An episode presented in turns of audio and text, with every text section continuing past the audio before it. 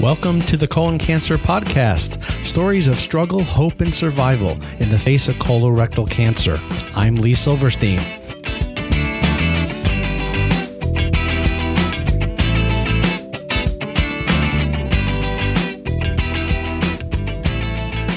Welcome to the Colon Cancer Podcast. Thank you for joining me. And thank you also to the number of you that uh, recently gave me some feedback on your thoughts and ideas on how we can make the show even better. I'm always looking for your feedback and welcome, welcome your feedback. Uh, we certainly appreciate uh, reviews left on iTunes. And if you have some thoughts on things we can do to uh, enhance the show and um, reach more of the audience that needs to hear our message, I'm always open to your feedback. You can reach out to us on Twitter at, at colon cancer show. You can email us at info at the colon cancer podcast. And there is also a link on our website at the podcast.com where you can nominate someone to be a guest on the show. And I'm always looking for ideas in that area and do welcome your nominations. I also want to send a shout out and a thank you to my friend Chris Shaw and the folks over at H2ORS.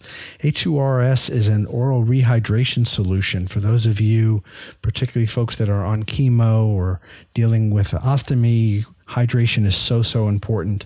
And H2ORS is a uh, powdered drink mix, but unlike the popular sports drinks that are out there, it does not contain any sugar, artificial sweeteners, or colors. And Chris and the team have uh, put together an offer for the listeners of our show where you can get two free sham- samples shipped to you at no charge. Just visit their website at h2ors.com forward slash sample and fill out the necessary information, and they'll ship you right out a couple samples.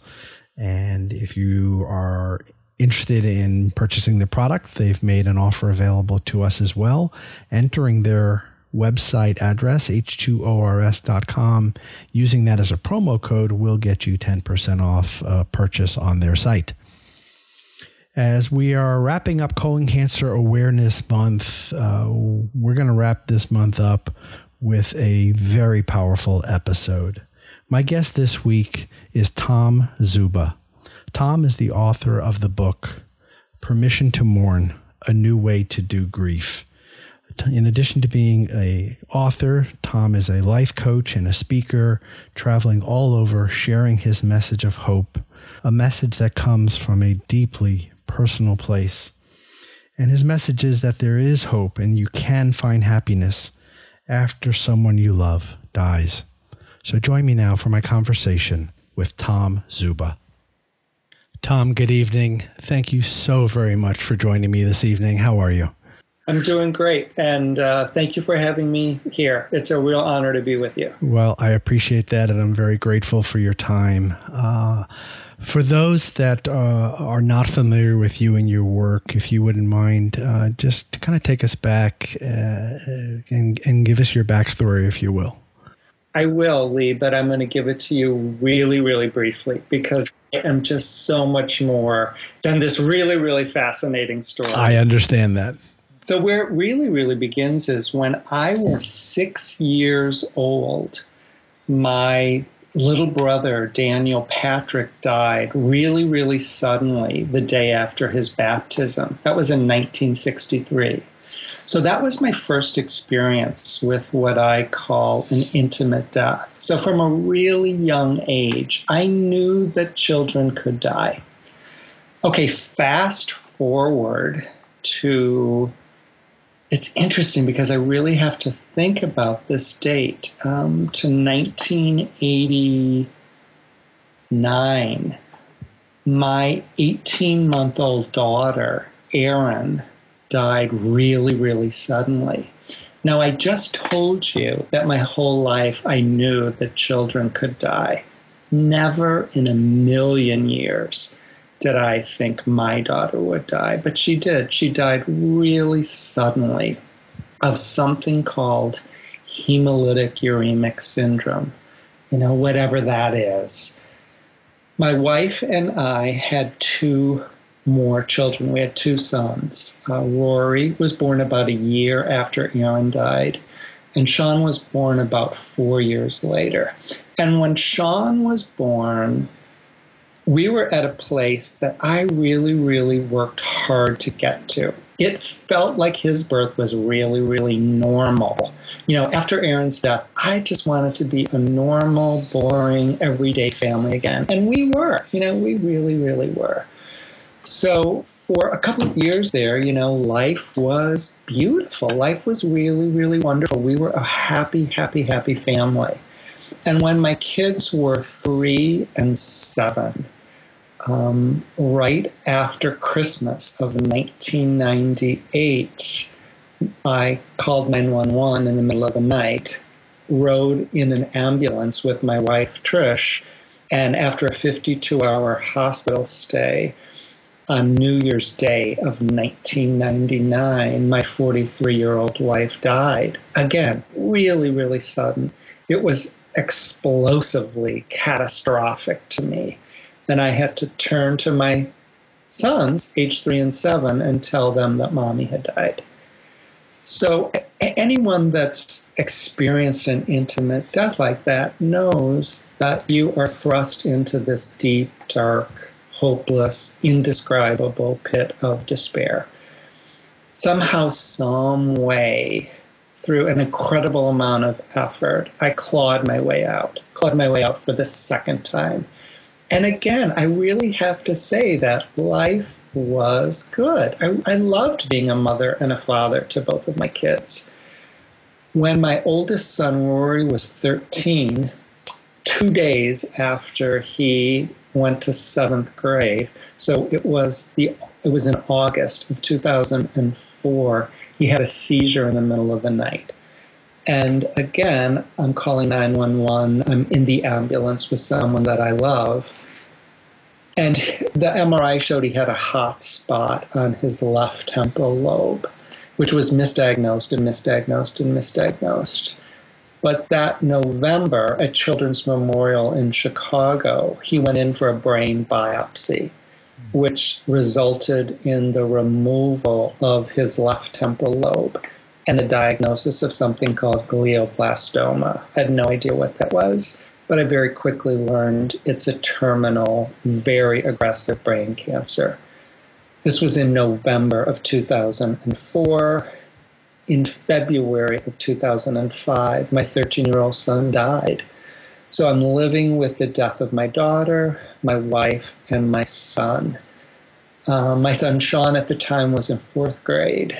And again, I was thrust into that deepest, darkest pit of despair. This time it was different, though. Uh, the way I describe it is when Erin died, I did not believe there was a light at the end of that tunnel. I didn't believe it. When my wife Trish died, I knew there was a light at the end of the tunnel. That did not make the journey any easier, it just made it different. And when my son Rory died, not only did I know there was a light at the end of the tunnel, but the tunnel itself was actually lit. So I was a participant and I was an observer. And the intention that I set was that if I could claw my way out one more time, I would use all the knowledge, all the wisdom, all the tools that I gathered to help other people so that no one else, no one else would have to experience what I experienced. And that's what I'm doing with my life. So that's that's that's my story in a in a really tiny, tiny little nutshell the first question that came to mind, and it just reappeared as I'm listening to you repeat your story, and I, and I picked it up from reading your book, Permission to Mourn. If we all know that we're all going to die, why doesn't that make it any easier? Is it because all we know is the fact that it's going to happen and not the how and the when? Is that what makes it so hard, or is there more to it? from my experience, I, I think that death and certainly living with the death of someone we love, that's the last frontier. It's it's almost the last taboo as well. We we rarely, if ever, talk about those two topics. And that's one of the things that I'm trying to do. Uh, the subtitle of my book is you know, a new way to do grief. I, I want to bring this out of the closet. It's it's important that we talk about it. What's amazing to me is, you know, so many people in the United States are raised, quote, Christian. And part of being Christian is, you know, believing in an afterlife. But when push comes to shove, you know, who, who really, really believes in that? Who really ever gives themselves permission to think about, you know, what happens after we die? You know, when someone you love dies, it smacks you upside the head. It makes me think. Well, uh, I'm uh, recently, within the last three years, married, and uh, God has given me a second chance at love, is what I tell people. And what came with that marriage is uh, an appreciation now that I never thought I would say of country music. And the artist Kenny Chesney has a song called "Everybody Wants to Go to Heaven," and the subline is, "But nobody wants to go now." Yes, exactly. right. Exactly. Right. Uh, let, us talk a little bit more about that that taboo piece. I was listening to another podcast. I'm a big sports fan, and I was listening to the Sports Illustrated podcast, and they were interviewing a college football writer from ESPN. His name is Ivan Maisel, and Ivan, uh, his son, about a year ago, took his own life, and in the interview, they were they were talking about football and these things, but eventually the topic did t- turn to uh, the loss of his son. And he said, and I quote, People are so clunky around death because they don't want to talk about it. Why is that? Is, is it that, that taboo, that fear? I'll tell you what I've come to believe. Most human beings are actually uncomfortable with being a human being. Being a human being requires feeling not just feeling nice and okay, but feeling all of it. You know, the good, the bad, and the ugly, all of it. And when we talk about death, we tap into feelings that we do not want to feel, that we're afraid of feeling. So we will do whatever is necessary not to talk about death. In fact, a fascinating, very common phenomena, at least here in the US, is that when someone we love dies, when we need people the most, most of the people in our life run as far away from us as they possibly can. It has nothing to do with me, it has everything to do with them. When they're in my presence, they're required to feel feelings that they are uncomfortable feeling. So we're we're literally afraid of being fully human, which to me is remarkable. I'd never heard it put quite that way, but it does resonate. Uh, you stop and think about our society. You know, smile. Right? Right. We're all told to smile. Right. Right. right. You know, don't worry, be happy. Yes. Yes. Yes. Yes. Yes. And, and the truth of the matter is, is, is if I'm not willing to go to the depths of what it's like to be human, then I will never, ever, ever go to the mountaintop. I mean, I experience incredible moments of joy, and they're in direct proportion and direct relation to the moments of utter despair that I've felt. I, I, don't live my life, you know, in the in the mid zone. I don't. My life isn't about playing it safe.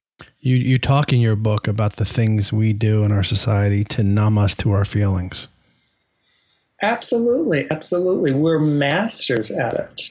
You know, we drink one glass of wine a night. If one is good, three are better. You know, we take a sleeping pill. There's all kind of pills we can take to numb ourselves we become workaholics. With Netflix now, I could binge TV all night long. You know, 20 minutes on Facebook turns into seven hours on Facebook. You know, I, I have my phone at my fingertips 24 um, 7. there's, there's so many different things we do to make sure we feel nothing. Tell me about the first word in the title of your book permission. It's 2016, and it is amazing to me that most of us need to be given permission. We need to be told it is okay to mourn. The truth of the matter is, when someone I love dies, the normal, healthy, appropriate, healing response is to literally get on the floor and kick and scream and cry and wail and foam at the mouth for a long, long, long time, much longer than the three days we're given before we have to go back to work. So that's what I'm trying to do. I'm trying to open the door and give people permission to do what they need to do to heal their broken heart because I truly, truly believe that healing is possible. How do we juggle that permission that you're referring to with what our society, our employers, those things expect from us? How do we do both? Well, we absolutely have to pretend in order to survive, particularly if we have to go back to work. But when we pretend, let's be aware of the fact that we're pretending to be okay in order to survive. And it has to be about creating a balance. There has to be time every single day when we're not pretending anymore. You know, when we take the mask off and we give ourselves permission to feel every feeling and every emotion that arises. I, I differentiate between grief and mourning. I say that grief is the internal automatic response to loss. So grief is about what's happening inside of us. Every human being grieves. In order to heal, we have to mourn. We have to identify what's happening inside of us. We have to push it up and get it out. Mourning is a path to healing. But more and more and more, people don't mourn anymore. There's not there's not a safe place for us to mourn. So we pretend, we repress, we deny, we numb, and sooner or later, grief will have its way with us. One of my favorite quotes from the book, and there are many, is when you talked about crying. And you said, crying is the body's way of clearing out the old and making room for the new. And, and, and, and Lee, isn't it amazing? It's 2016 and someone I love has died and I still feel like I have to apologize for crying. Yeah. Especially men, absolutely. right? There's a whole there's a whole gender piece that we de- yeah, haven't absolutely. even talked about. You know, the men are supposed to be strong, right? When I work with people, I say change the voice inside your head when you are crying or when you're in the presence of someone else that's crying, have the new voice say, I am healing. I am healing. I am healing. There's something really, really sacred about crying. And we literally are cry- healing, you know, so allow the healing in. Do people who they themselves are dying, do they grieve? Absolutely. Absolutely. Of course. Yes, yes, yes.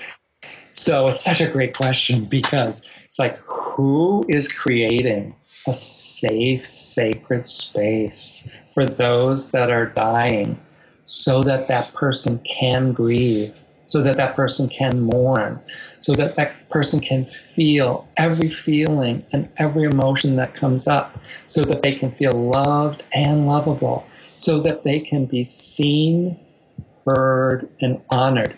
That's what every human being wants. When I am dying, you know, if I'm lucky enough to be aware of it, I sure hope I'm going to be surrounded by people that see me and hear me and honor me exactly where I am. It's what we all want.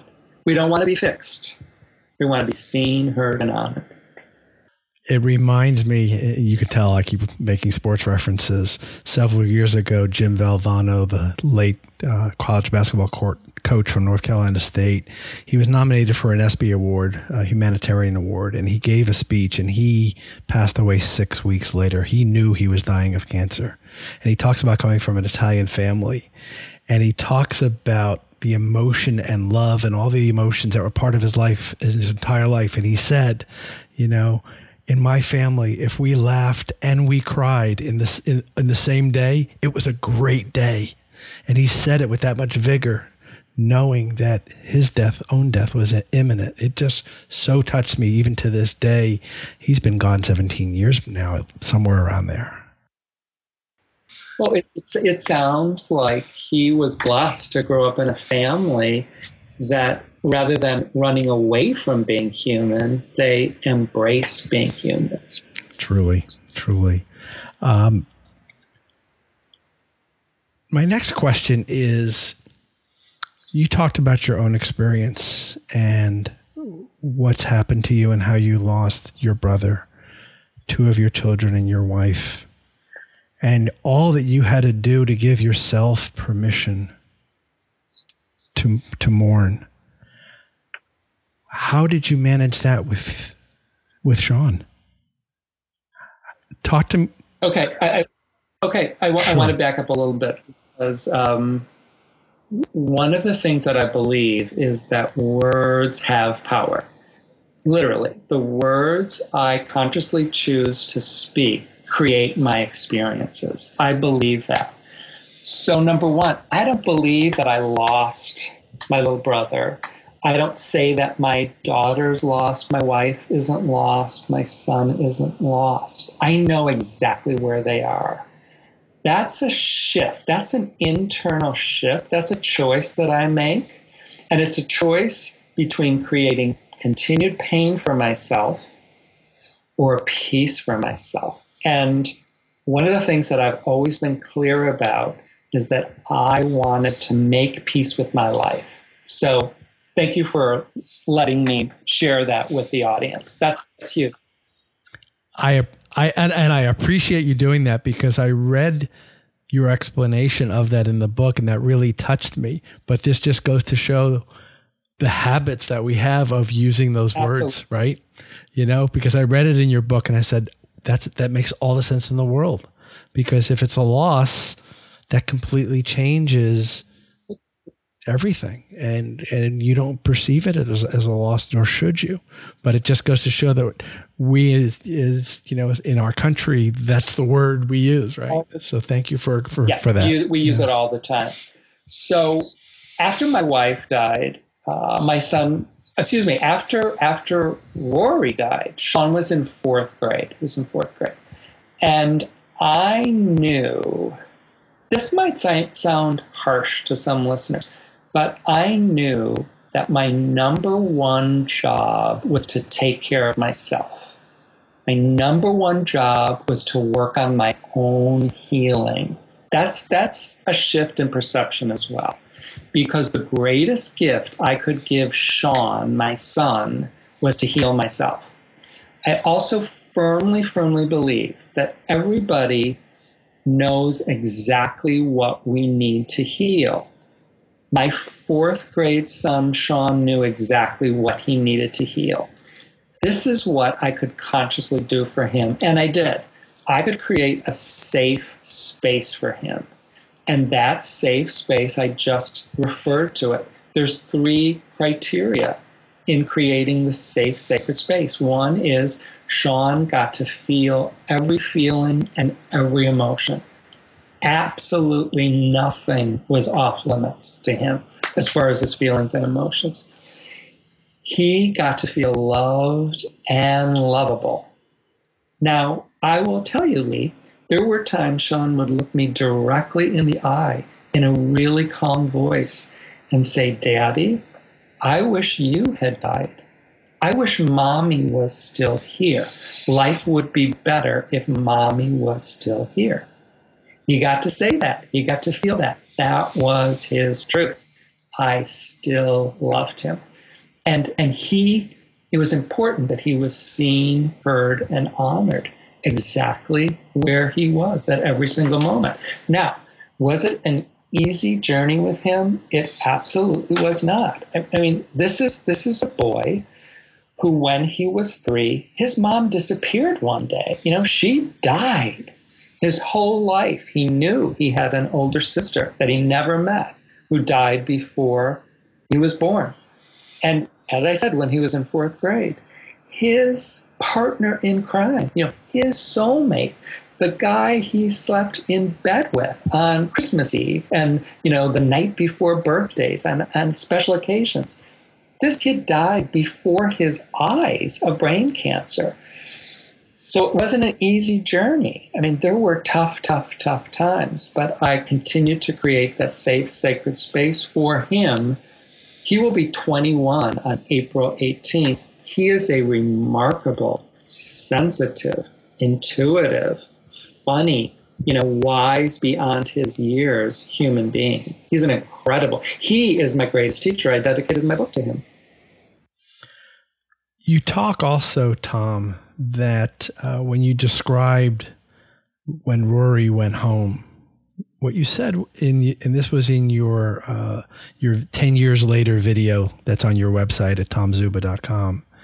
And when you're talking to the audience, you you said that he had finished his life's work, um, and it's both a comforting and and positive message. But not everybody in our world is positive. There are evil people. What happens when someone that's evil passes away? Do, we say they finished their life's work? How do we frame that? That's huge. That's really, really huge evil is relative. I think evil is relative. I I don't know the big picture. I don't. I don't. Uh, it's interesting. I was raised Catholic, and one of the things that we were told over and over and over again is, you know, well, that's a mystery. You know, that's a mystery. Um, I do think. Listen, this this is what I know if my son Rory Brennan Zuba finished his work on earth, left his physical body, and went home, if that's true for him, that's true for every human being. Uh, that's true. You mentioned Ivan, whose son committed suicide. It's a shift in perception. It's it's the choice of peace rather than pain. Ivan's son finished what he came here to do. He left in what I would say is a really fascinating way. Same with the people who are here doing what we have decided is evil. I, don't know the big picture. I don't. Yeah, so I, I, I'm surrendering to the mystery of it all. I do believe that when I leave this physical body, I'll go, Oh, that makes sense. I get it. That makes sense. You also said your beliefs stop you from healing. Talk about that. Your beliefs can stop you Absolutely. from healing. Uh, there's a hole in my heart that will never, ever, ever heal. If that's what you believe, that's the experience you will create. My life ended the day my wife died. Many people say that. If that's what you believe, if that's what you cling to, that's what you will create. Listen, I have two children that have died. And, you know, part of conventional wisdom out there, the worst death of all is the death of a child. It is so unnatural for us to bury our children.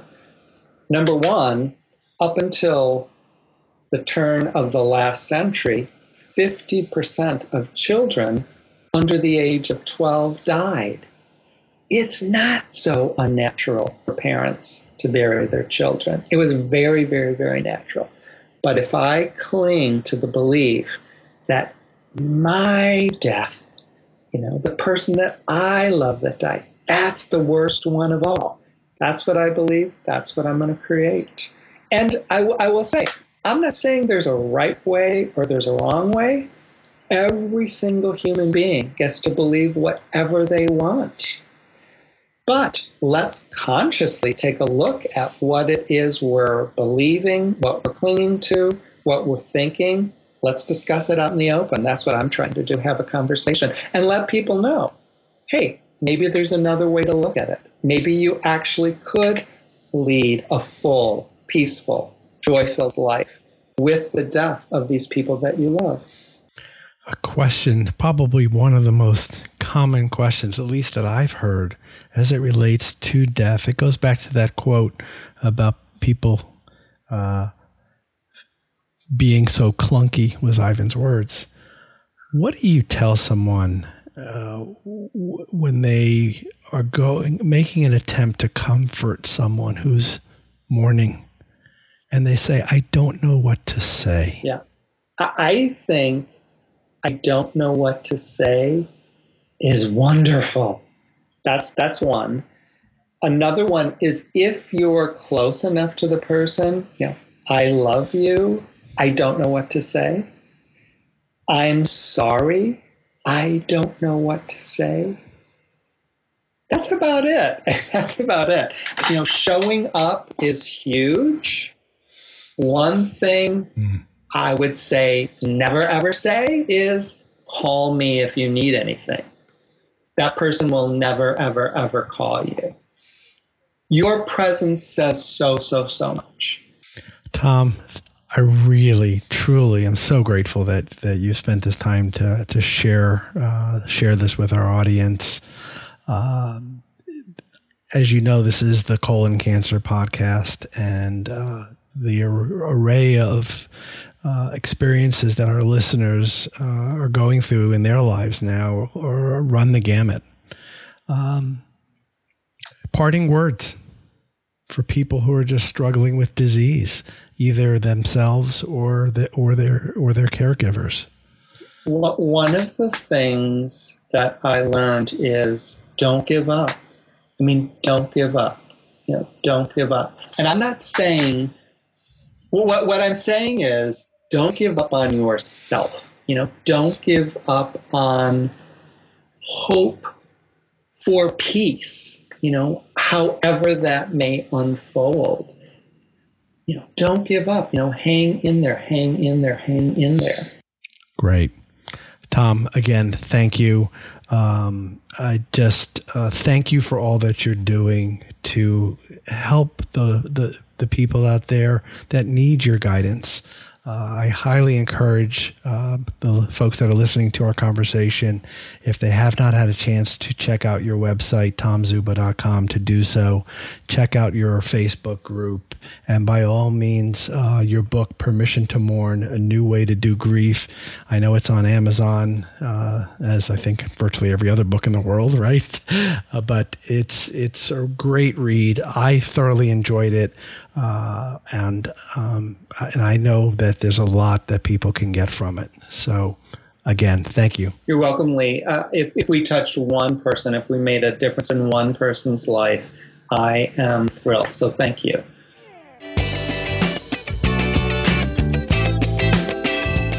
Thanks for listening to today's episode of the Colon Cancer Podcast. Notes from this episode can be found on our website at thecoloncancerpodcast.com. You can subscribe to the podcast on our website, on iTunes, or on the Stitcher app for listeners using an Android device. If you or a loved one has a question about colon cancer, please visit the Colon Cancer Alliance website at www.ccalliance.org. Again, that's www.ccalliance.org. You can also email your questions to us at info at thecoloncancerpodcast.com. Thanks again for listening. Be well, everyone.